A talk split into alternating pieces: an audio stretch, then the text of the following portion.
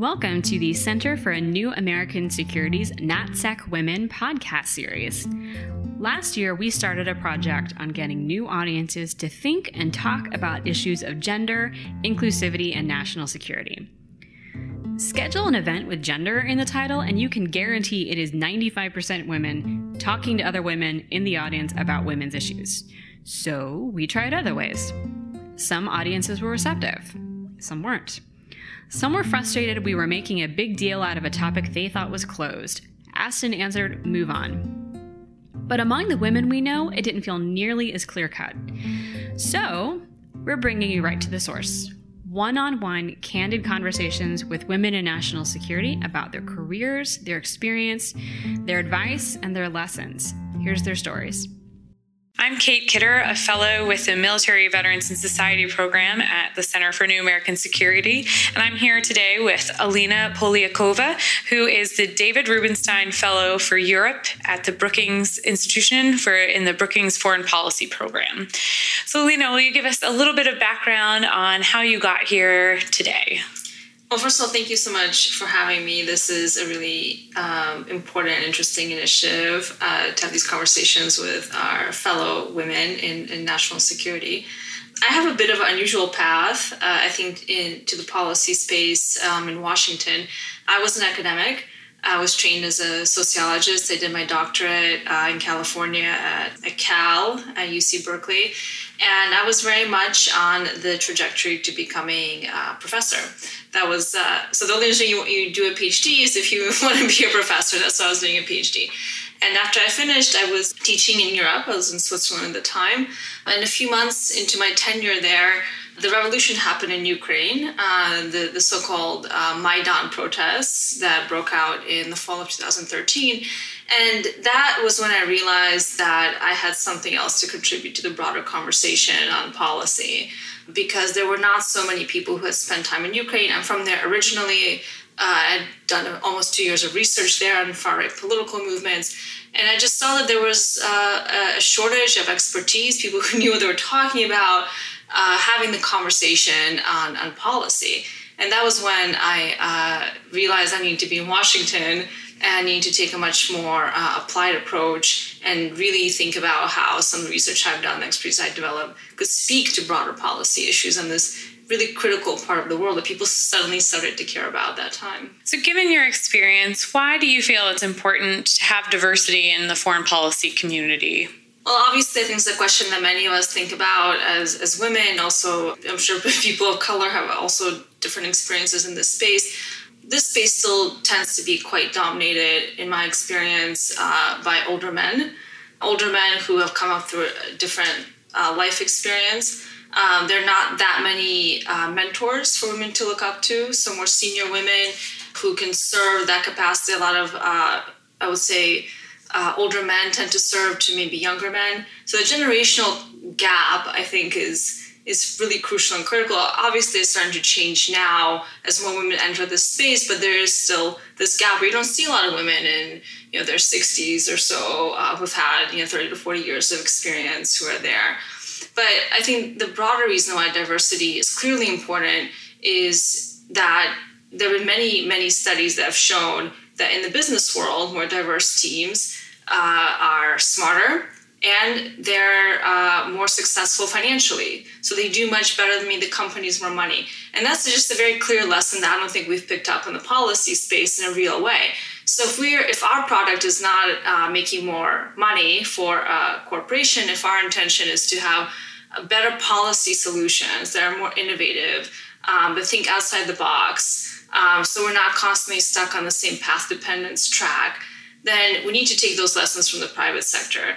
Uh, and we need to have more diversity of views in, in, the conversation because that is what will push people outside their box. If you have um, all the, the same uh, voices in the room, you're going to come up with the same solutions. I think that is that is why diversity at its core is, is deeply important. So you've spent quite a bit of time working internationally, particularly in Europe. Um, what have been your experiences uh, working with foreign delegations, and how does culture affect the dynamic um, for you as a woman in national security?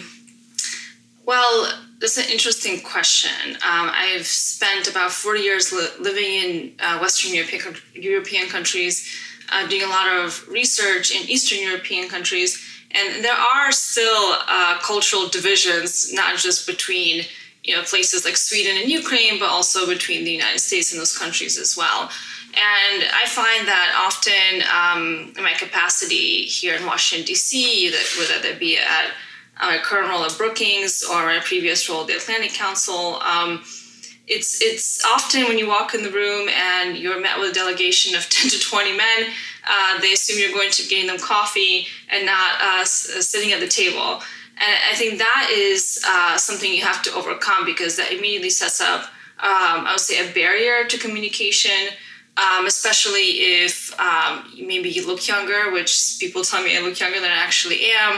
Um, that also sets up, um, I think, uh, the burden I, I knew as you know, the person at the table and not the secretary or something of that sort um, to go the extra step to prove your knowledge and prove your expertise. Uh, and I don't, don't think that burden is as heavy on, on men. And I think for me, that's been my experience that has come out much more obviously with, um, you know, foreign delegations, particularly from uh, places uh, in the post-Soviet space, uh, where there's even fewer women in positions of power, of power, and gender relations, I think, are still um, in a very different place than they are in the United States. So, if there was a question that's asked of women in foreign policy that you wish you never had to hear again, what question would that be? I think this is probably a question that a lot of, uh, well, I hope not a lot of women, but I would assume a lot of women get is, how old are you? and, um, aren't you a little too young for this role? Or something, some variation of that, which um, I get all the time. Uh, when I tell people, you know, who I am, what I've done, they say, "Oh, well, how old are you?" And so, why would that? Why does that matter? First of all, and second of all, like, why do I have to tell you? Mm-hmm. Um, and so, I think if I never had to hear that question again, I would be very, very happy. I think it's interesting that you know women worldwide are always trying to be perceived as younger, except for in this city, um, and and generally it's because it feels as though the question is a question of credibility, and it has nothing to do with actual your actual age, and and I think it's a question men don't get. Um, so, if you were to think back to your younger self entering the field and entering academia, what advice would you give to yourself? Um, you know, I, I think that's it's not an easy question to answer. In many ways, I, I see my path here as perhaps unconventional, uh, but at the same time, it makes perfect sense to me based on my experience.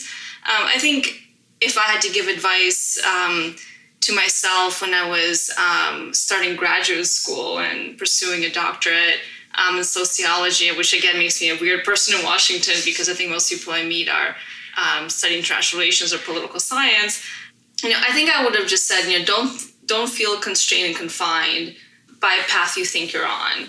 There are more options that one can pursue, even if it doesn't seem that way at the time. That the world is much more open than you think.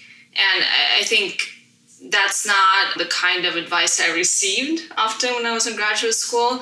Uh, there was certainly kind of a, a view that you know this, there's one path and this is the path you're on. And when I decided to go off that path, uh, there was very little support for it except for a few key advisors. So I think looking for those people who will support you in what you want to do, uh, who will be your mentors, and not looking to people who will tell you, well, you're on this path and there's still only one is valuable and it took me a while to learn that that you can you also have a choice in who you choose as your unofficial or official mentors and you know like i said unfortunately this goes back to the bigger question of you know, I wish that there were more uh, women uh, in senior level positions that could serve that role uh, for those of us who are in our, in our mid career. That's wonderful. Well, thank you so much for offering your insights and your perspective. Um, and we look forward to continuing the conversation. Thank you so much for having me.